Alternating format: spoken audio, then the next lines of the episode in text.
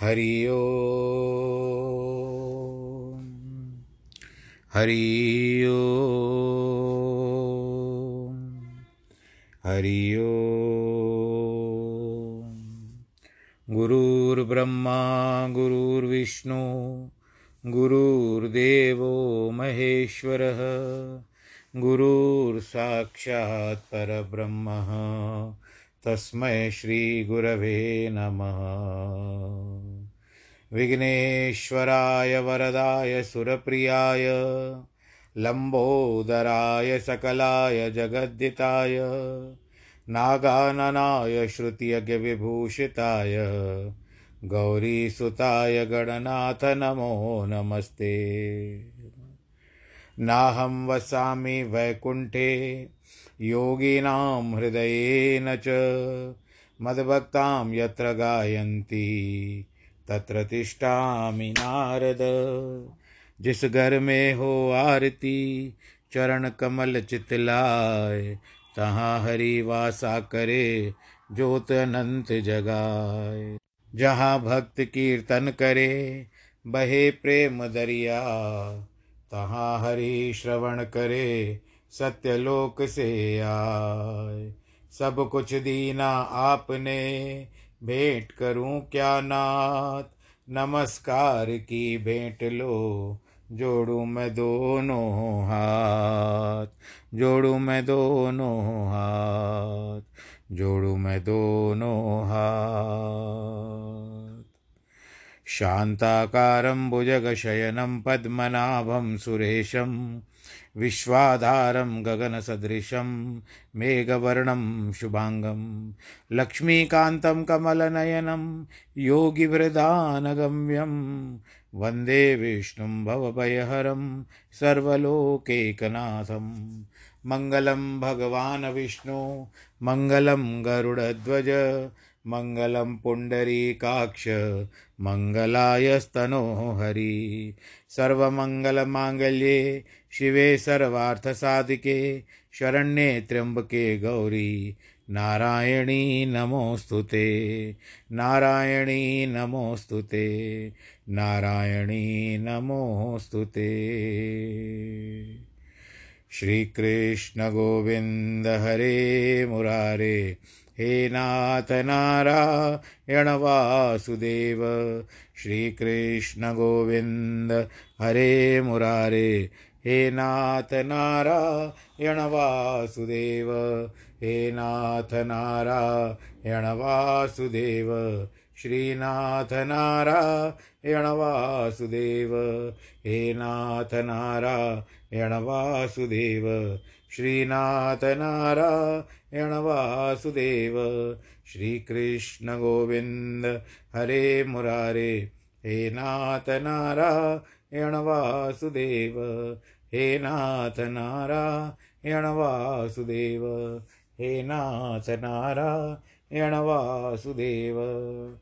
नारायणं नमस्कृत्यं नरं चैव नरोत्तमं देवीं सरस्वतीं व्यास ततो जयमुदीरयेत्। कृष्णाय वासुदेवाय हरये परमात्मने प्रणतक्लेशनाशाय गोविंदाय नमो नमः। सच्चिदानन्दरूपाय विश्वोत्पत्त्यादिहेतवे तापत्रय विनाशाय श्रीकृष्णाय वयं नमः।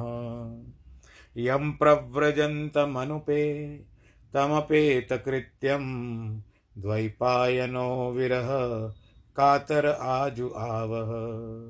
पुत्रेति तन्मयतया तर्वो विनेदुस् तं सर्वभूतहृदयं मुनिमानतोऽस्मि मुनिमानतोऽस्मि मुनिमानतोऽस्मि। बोलो कृष्ण कन्हैया लाल की जय। श्रीमद् भागवत महापुराण की जय। प्रिय भक्तजनों, भगवान श्री कृष्ण के पावन चरण कमलों में प्रणाम करते हुए श्रीमद् भागवत पुराण को भी प्रणाम करते हुए हम छठवें स्कंद में जो कथा कर रहे हैं वो दक्ष जो प्रचेतस दक्ष है उसकी बात बता रहे हैं। अक्सिनी नामक जो कन्या थी उसके साथ इनका ब्याह हुआ, दस पुत्र हुए, उनका हर्ष हयर्ष्व रखा गया नाम।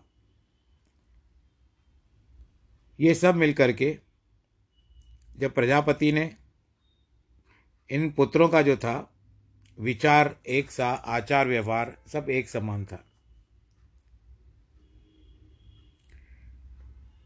एक ही स्वभाव वाले थे।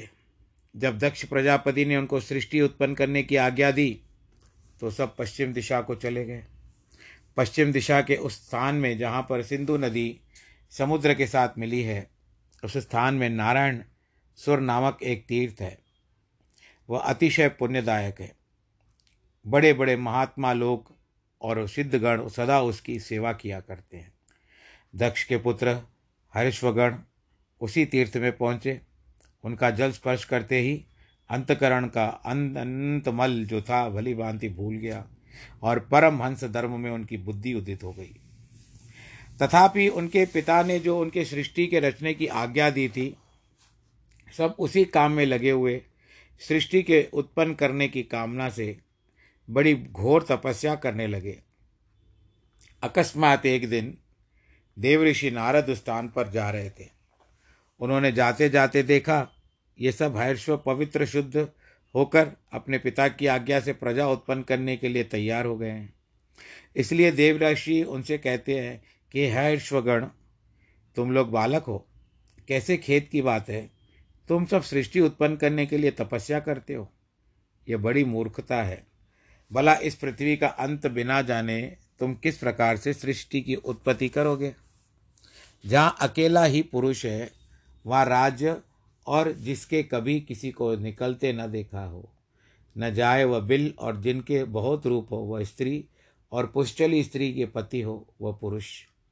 वह नदी जो दोनों ओर से बहती है, वह ग्रह जो पच्चीस पदार्थों से अति अद्भुत है, उसके ये चित्र विचित्र ध्वनि युक्त हंस जो कठिन कठिन शब्दों से और वज्र से बना है, स्वतंत्र है, अपने आप घूमता है, ऐसा तीक्ष्ण चक्र, उसके सामने बिना जाने तुम किस प्रकार से सृष्टि उत्पन्न करोगे? तुम्हारे पिता सर्वज्ञ थे, उनके अनुरूप आज्ञा क्या है उसको भी भली भांति पहले से जान लेना कर्तव्य है। इन सब बातों को बिना जाने सृष्टि उत्पन्न करने की शीघ्रता, एकाकी उपस्थित हो जाना किस प्रकार से हमको ठीक नहीं जसता। तुम फिर भी सोचो आप सब लोग। शुकदेव जी कहते, परीक्षित, हरिश्वगण इस बात को सुन करके अपनी स्वाभाविक बुद्धि से नारद जी के कहे हुए कूट वचनों का उत्तर देने को परस्पर विचार करने लगे। देवऋषि नारद ने दस वाक्य कहे। बिना जाने इत्यादि जो वाक्य कहे हैं उनका अर्थ यही है कि भूमि अर्थात क्षेत्र, जीव संज्ञक या लिंग शरीर जो आत्मा के बंधन का कारण है, इसीलिए देवऋषि ने इस वाक्य का यही तात्पर्य होगा।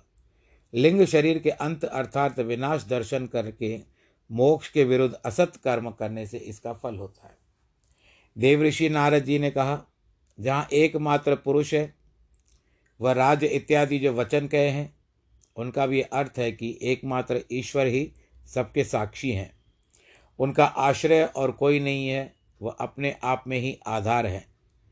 उन नित्य मुक्त ईश्वर को बिना जाने, उनमें समर्पण बिना किए हुए वृथा कर्म से फल का क्या होगा? देवऋषि नारद जी ने कहा, जिसमें कभी भी किसी को निकलते न देखा जाए, वह बिल बिना देखे इत्यादि जो वचन कहे, उसका तात्पर्य यह है कि पुरुष जहाँ जाकर बिल्ग स्वर्ग, बिल मतलब स्वर्ग अर्थात पाताल में गए हुए पुरुष के समान वहाँ से फिर पीछे की ओर न लौट सके, वह परम ज्योति स्वरूप पर ब्रह्म है। उन पर ब्रह्म को बिना जाने निरर्थक नाशवान स्वर्ग के साधन करने वाले कर्मों के करने से क्या फल मिलेगा? देवऋषि कहते हैं, जिसके बहुरूप हो वह स्त्री, यह जो कहा उसका अर्थ जान पड़ता है कि उन अपनी बुद्धि स्वैरिणी स्त्री के समान मोह की करने वाली होती है और रज इत्यादि अनेक गुणों से युक्त होती है। जो पुरुष उस बुद्धि के अंत को प्राप्त नहीं होता वही नदी स्वरूप है, क्योंकि प्रलय और सृष्टि यदि दो इसके प्रवाह हैं तो दोनों ओर बहते हैं। यद्यपि तपस्या और विद्या इत्यांत इत्यादि इस नदी के कूल अर्थात निर्गम स्थान है, तथापि निर्गम को रोकने के लिए जो पुरुष इस नदी के तेज को बिना विचारे कर्मों को करे उसका क्या फल होगा? और देवऋषि ने कहा कि वह ग्रह जो पच्चीस पदार्थों से अधिक अति अद्भुत है, जो कहा है उसका तात्पर्य यह है कि अंतर्यामी पुरुष पच्चीस तत्वों के अति आश्चर्य वाले आश्रय हैं।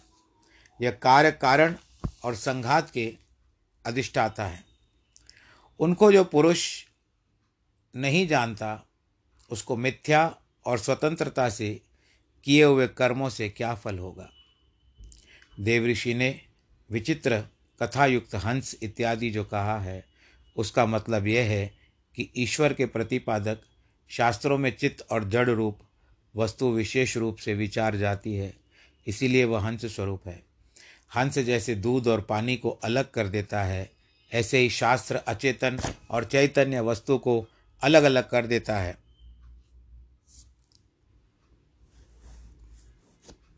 किस कर्म के बंधन और किस किस कार्य से मुक्ति है उसको बताया जाता है, इसीलिए इसका कथा विचित्र है। इस शास्त्र को त्याग करके अर्थात न जान करके केवल बहिर्मुख कर्म मात्र करने से क्या फल होगा।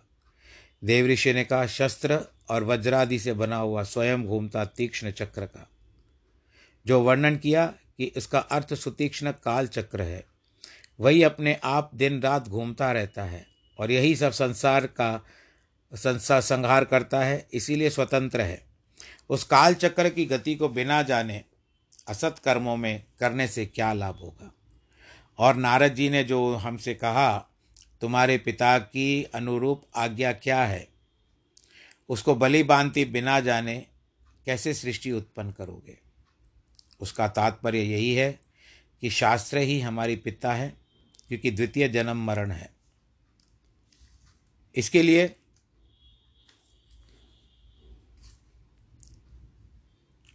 दक्षकूट मोक्ष ब्रह्म बुद्धि नाम जीव माया अनंतर नाम शास्त्र कालोपदेशाना मज्ञाने किसु कर्म भी। हे राजन, इस प्रकार निश्चय करने के पीछे दक्ष के पुत्र हर्षगण एक मती करके नारद जी का बात का प्रमाण उनकी प्रदक्षिणा कर जिस मार्ग पर वो लौटना नहीं होता उस मार्ग में प्रस्थान करते चल गए। करते हुए देवऋषि नारद भी ब्रह्मस्वरूप भगवान ऋषिकेश के चरण कमलों में अपने मन को पर संपूर्ण रीति से लगाकर इच्छानुसार भ्रमण करने लगे। सारे गम दम पग धद पम पम मम पग अस्थाई। इस तरह से कि कुछ समय बीतने के पीछे प्रजापति दक्ष जी ने देवऋषि नारद के मुख से सुना कि सब पुत्रगण जो सुशीलता से सदा शोभा पाते थे वे अदृश्य हो गए हैं। ये जानकर दक्ष जी को शोक हो गया और पुत्रों के लिए शोक संताप करने लगे। अच्छे पुत्र वाला ही शोक का स्थान है। फिर भला सर्वश्रेष्ठ संतान हर्षगणों के लिए दक्ष जी को शोक क्यों नहीं होगा। हे राजन, जब दक्ष जी शोक के मारे व्याकुल हुए तब भगवान ब्रह्मा जी उनके निकट आए और अनेक प्रकार के वचनों से उनको समझा बुझा करके चले गए। प्रजा उत्पन्न करने की दक्ष की अंतकरण में बड़ी इच्छा थी। जब ब्रह्मा जी ने उनको समझाया बुझाया तब दक्ष जी ने फिर से प्रजा उत्पन्न करने अपने मन में अपनी स्त्री उसी पांच जनी के गर्भ से शबलाश्व नामक एक हजार पुत्र उत्पन्न किए। प्रजापति दक्ष जी ने शबलाश्व, पहले हरिश्वर्व थे, हरिश्व थे, अब शबलाश्व थे नामक इन पुत्रों की प्रजा उत्पन्न करने की आज्ञा दी। यह भी धारण कर जहाँ उनके पहले भ्राता तप करके सिद्ध हुए थे, ये भी उसी नारायण सरोवर पर गए नर सरोवर पर गए। हे राजन, नारायण सरोवर का पवित्र जल स्पर्श करते ही शबलाश्व गणों का सारा पाप धुल गया, चित्त भी शुद्ध हो गया। तब परब्रह्म स्वरूप अर्थात प्रणव का जप करके बड़ा भारी तप और उन लोगों ने आरंभ कर दिया।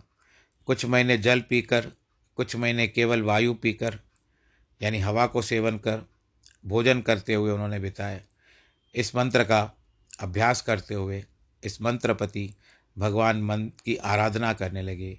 ओम नमो नारायणाय पुरुषाय महात्मने विशुद्ध सत्व दिशनाय महाहंसाय धीमहि। परम पुरुष महात्मा नारायण विशुद्ध सत्व गुण के आश्चर्य परमहंसी भगवान का ध्यान करने लगे। हे राजन, शबलाश्वगण प्रजा उत्पन्न करने की कामना से इस प्रकार तप करने में ध्यान में लगा रहे थे। देखिए फिर उनकी किस्मत, नारद जी फिर वहाँ उनके आगे आगे जैसे उन्होंने हर्षवगों को कूट वचन कहे थे, उन लोगों को भी इस प्रकार कूट वचन कहे। नारद जी कहते हैं, हे दक्ष नंदन शबलाश्वगण, हमारे उपदेश किए हुए वचनों को तुमको सुनना पड़ेगा। तुम सब भाइयों का प्यार करने वाले अपने बड़े भाइयों की पृथ्वी को देखो, जो धर्मज्ञ भ्राता अपने भाई की गति को जाता है वही पुण्य बंधु है। भ्राता के चाहने वाले देवतागण उसको लेकर आनंद मनाया करते हैं। हे राज राजवर्य, हे आर्य, देवऋषि नारद जी केवल इतना ही कहकर अपने स्थान को चले गए। उनका दर्शन व्यर्थ नहीं जाता, इसीलिए उनके इन वचनों को शबलाश्वगण भी अपने बड़े भाइयों के मार्ग पर चले गए। वे लोग बहुत सुंदर प्राचीन परमेश्वर के मार्ग को गए। इस प्रकार पश्चिम की गई राह थी वो लौट नहीं आती है, वैसे ही राज आज तक वे लौट कर नहीं आए। हे राजन, इस और प्रजापति दक्ष को अनेक अनेक प्रकार के उत्पाद दिखाई देने लगे। उन्होंने थोड़े दिन फिर पीछे फिर सुना कि नारद जी ने मेरे दूसरे पुत्रों को भी भड़का दिया है। वो बड़े भाइयों के पीछे वो लोग भी चले गए। अब इनको बहुत कुछ क्रोध आ गया, परंतु आप क्या करें। पहले तो मूर्छित हो गए, फिर उठ करके नारद जी के ऊपर क्रोध किया। देवऋषि नारद पहले जान लिया था कि पुत्रों के पारमहंस धर्म में निष्ठा की कथा सुनकर प्रजापति दक्ष को बहुत क्रोध आएगा, इसलिए नारद जी ने अनुग्रह प्रकट करने के लिए उनके निकट गए। तब इनको देख करके उनका क्रोध और भड़क गया, होंठ तड़पने लगे, फड़फड़ाने लगे। नारद जी का उन्होंने बहुत सारा अपमान कर दिया। दक्ष कहते हैं, अरे असाधु, तेरा केवल वेश ही साधु के तुल्य है, तू वास्तव में साधु नहीं है, क्योंकि तूने हमारे पुत्रों के ऊपर अतिशय असाधुपन का व्यवहार किया है। हमारे पुत्र निज धर्म में प्रवृत्त थे, तूने उनको भिक्षुक मार्ग यानी भिक्षा मांगने वाला मार्ग दिखा दिया है और उनको ऐसा उपदेश दिया। क्या ये किसी साधु का कर्म है? क्या ऐसा कर्म करते हुए, उनको मार्गदर्शन करते हुए तुमको विचार नहीं आया? ब्राह्मण जन्म लेते ही तीन कर्जों से कर्जदार हो जाता है। यह तीन ऋणों के बिना किए हुए मुक्त नहीं हो सकता। हे पाप रूप, अभी हमारे पुत्रों का ऋषिगण नहीं टूटा था। पुत्र उत्पन्न करना और यह यज्ञानुष्ठान तो पीछे करना होता है, फिर भला इन दो कार्यों के ही करने से देवऋण और पितृऋण किस प्रकार से मुक्ति हुई? जो हो तो अतिशय पापी है, क्योंकि संसारी सुख छुड़ाकर तूने हमारे पुत्रों का यह लोक ही नहीं परलोक भी बिगाड़ दिया, क्योंकि अब उनका मोक्ष अधिकार नहीं रहा। मनुस्मृति में बताया गया है कि ऋणाणी तृणपाकृत्य मनोमोक्षे निवेशयत अनापत्कृत्य मोक्षम तु सेवमानो वजत्यत। श्रुति में कहा गया है कि जायमानो ये ब्राह्मण स्त्री बिरणे ऋणवान जायते ब्रह्मचर्येण ऋषिभ्यो यज्ञेन देवेभ्य प्रज्ञाया पितृभ्य एष स अनरणो य पुत्री यत्वा ब्रह्मचार्य दिवासी। तू बड़ा निर्दयी है, बालकों की पुत्रादि उत्पत्ति करने की मति तूने बिगाड़ दी। क्या आश्चर्य है कि इस प्रकार के भगवान के यह नाश करने वाले होकर के किस भांति से उनके पार्षद गणों के बीच में फिरा करता है। क्या निर्लजता है! अरे हम देखते हैं कि तेरे सिवाय सब भगवत भक्त सब प्राणियों पर अनुग्रह करने में उपस्थित रहते हैं, परंतु तू मित्रों से द्रोह करने वाला है और जो वैरी न हो उसे तू वैरी बना देता है। इस प्रकार से सब प्राणियों का अप्रिय करने में तुझे लज्जा नहीं आती।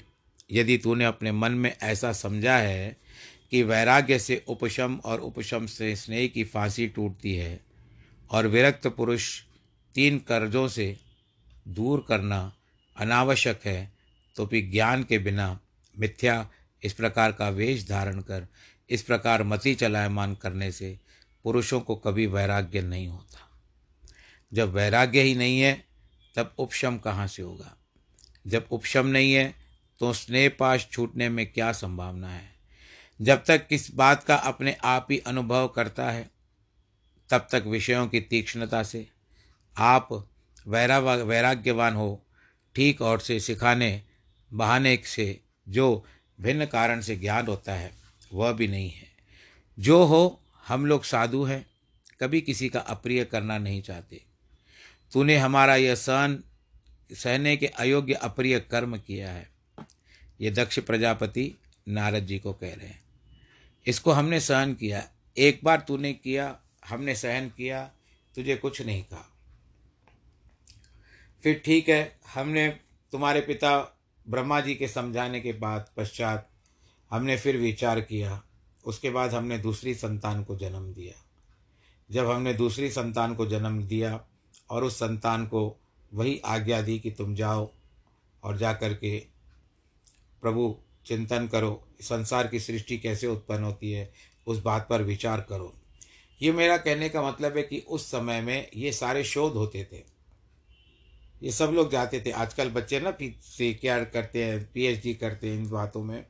तो ये सब उस समय में दक्ष प्रजापति का यही विचार था कि अपने बच्चों को मैं भेजूं, सृष्टि की उत्पत्ति कैसे होती है। परंतु वहाँ पर नारद जी उनको दूसरे दूसरे मार्ग पे डाल देते थे। तो वही कहता कहते हैं दक्ष जी, ये दक्ष दूसरे हैं। पहले दक्ष जो कल बताया था वो पहले दक्ष जो ब्रह्मा के मानस पुत्र से, परंतु ये दक्ष हैं, ये प्रचेताओं से उत्पन्न हुए हैं।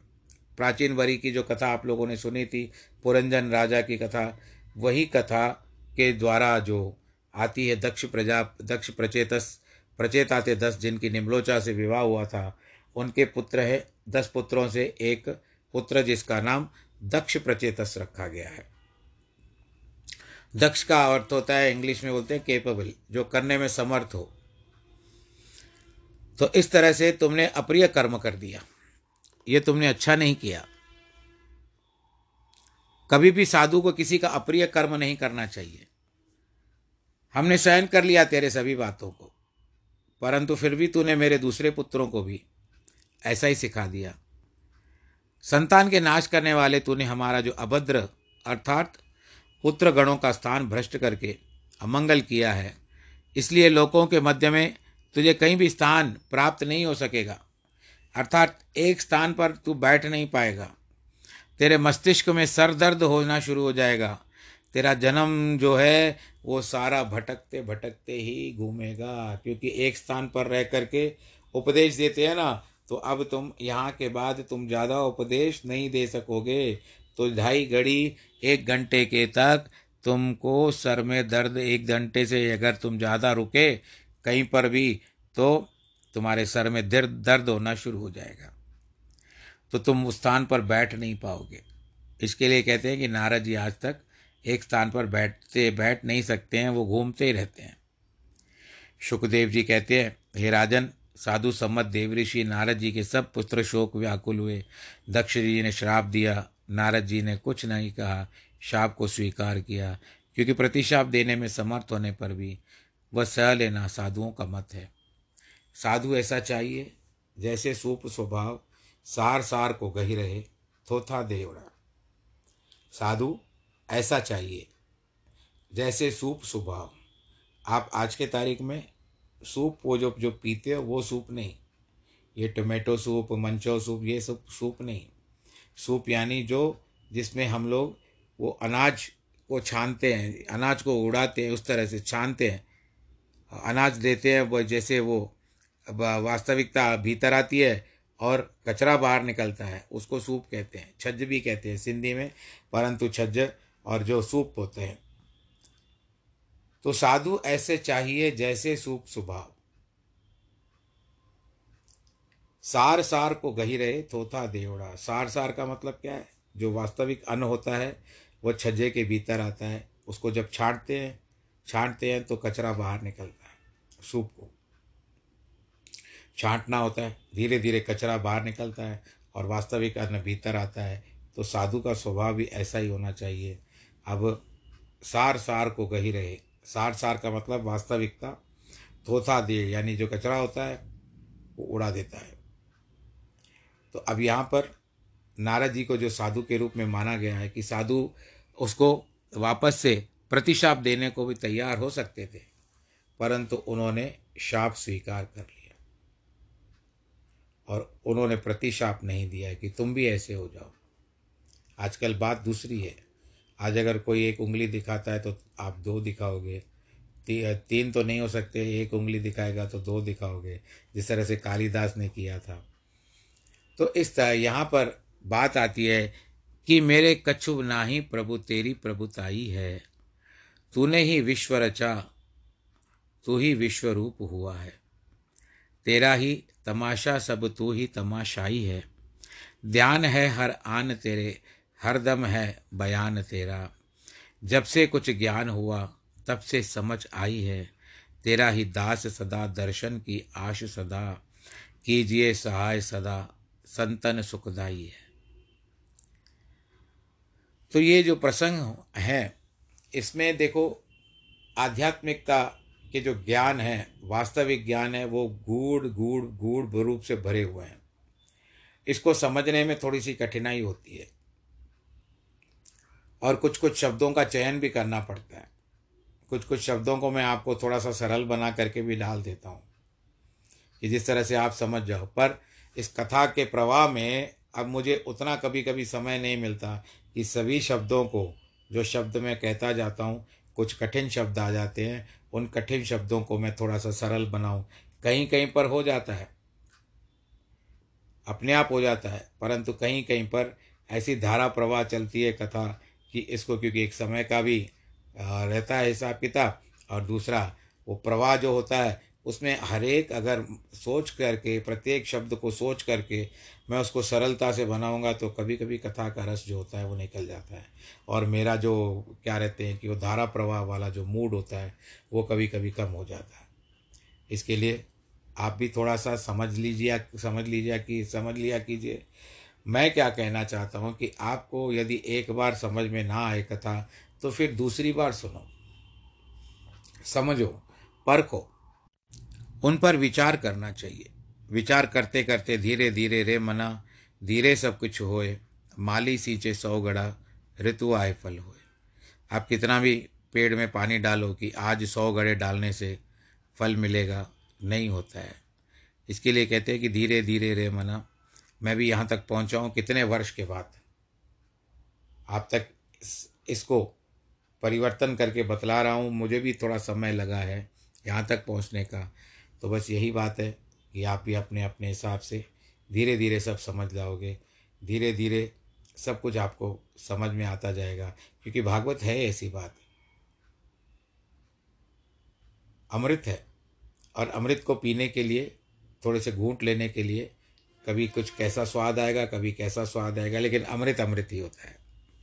अब पानी देखो, जल जो पीते हैं उस जल को पीने में उसमें कोई स्वाद नहीं है, कोई रस नहीं है, कुछ मिठास नहीं मिली हुई है, कोई कड़वाहट नहीं मिली हुई है, लेकिन जल जो है वो हम पीते ही हैं, प्यास बुझती है। तो ये भी संसार से भटके हुए लोग जो प्यासे हैं उनकी प्यास बुझाने वाला श्रीमद् भागवत है।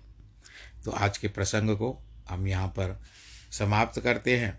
ईश्वर आप सबकी मनोकामना पूर्ण करे, पूर्ण तो करता ही रहेगा, परंतु आप अपना भी ख्याल तो रखें, तभी पूर्ण करेगा। आयु होगी तभी तो आपके नाक कानों में और आँख अपने धड़कन में वायु होगी, स्नायु आपके अच्छे चलेंगे, तो अपना ज़रूर ध्यान रखेगा।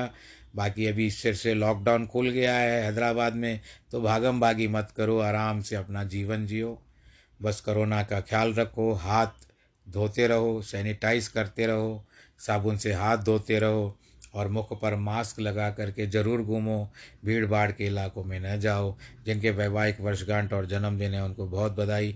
सर्वे भवन्तु सुखिनः, सर्वे सन्तु निरामयाः, सर्वे भद्राणि पश्यन्तु मा कश्चित् दुःखभाग् भवेत्। नमो नारायण।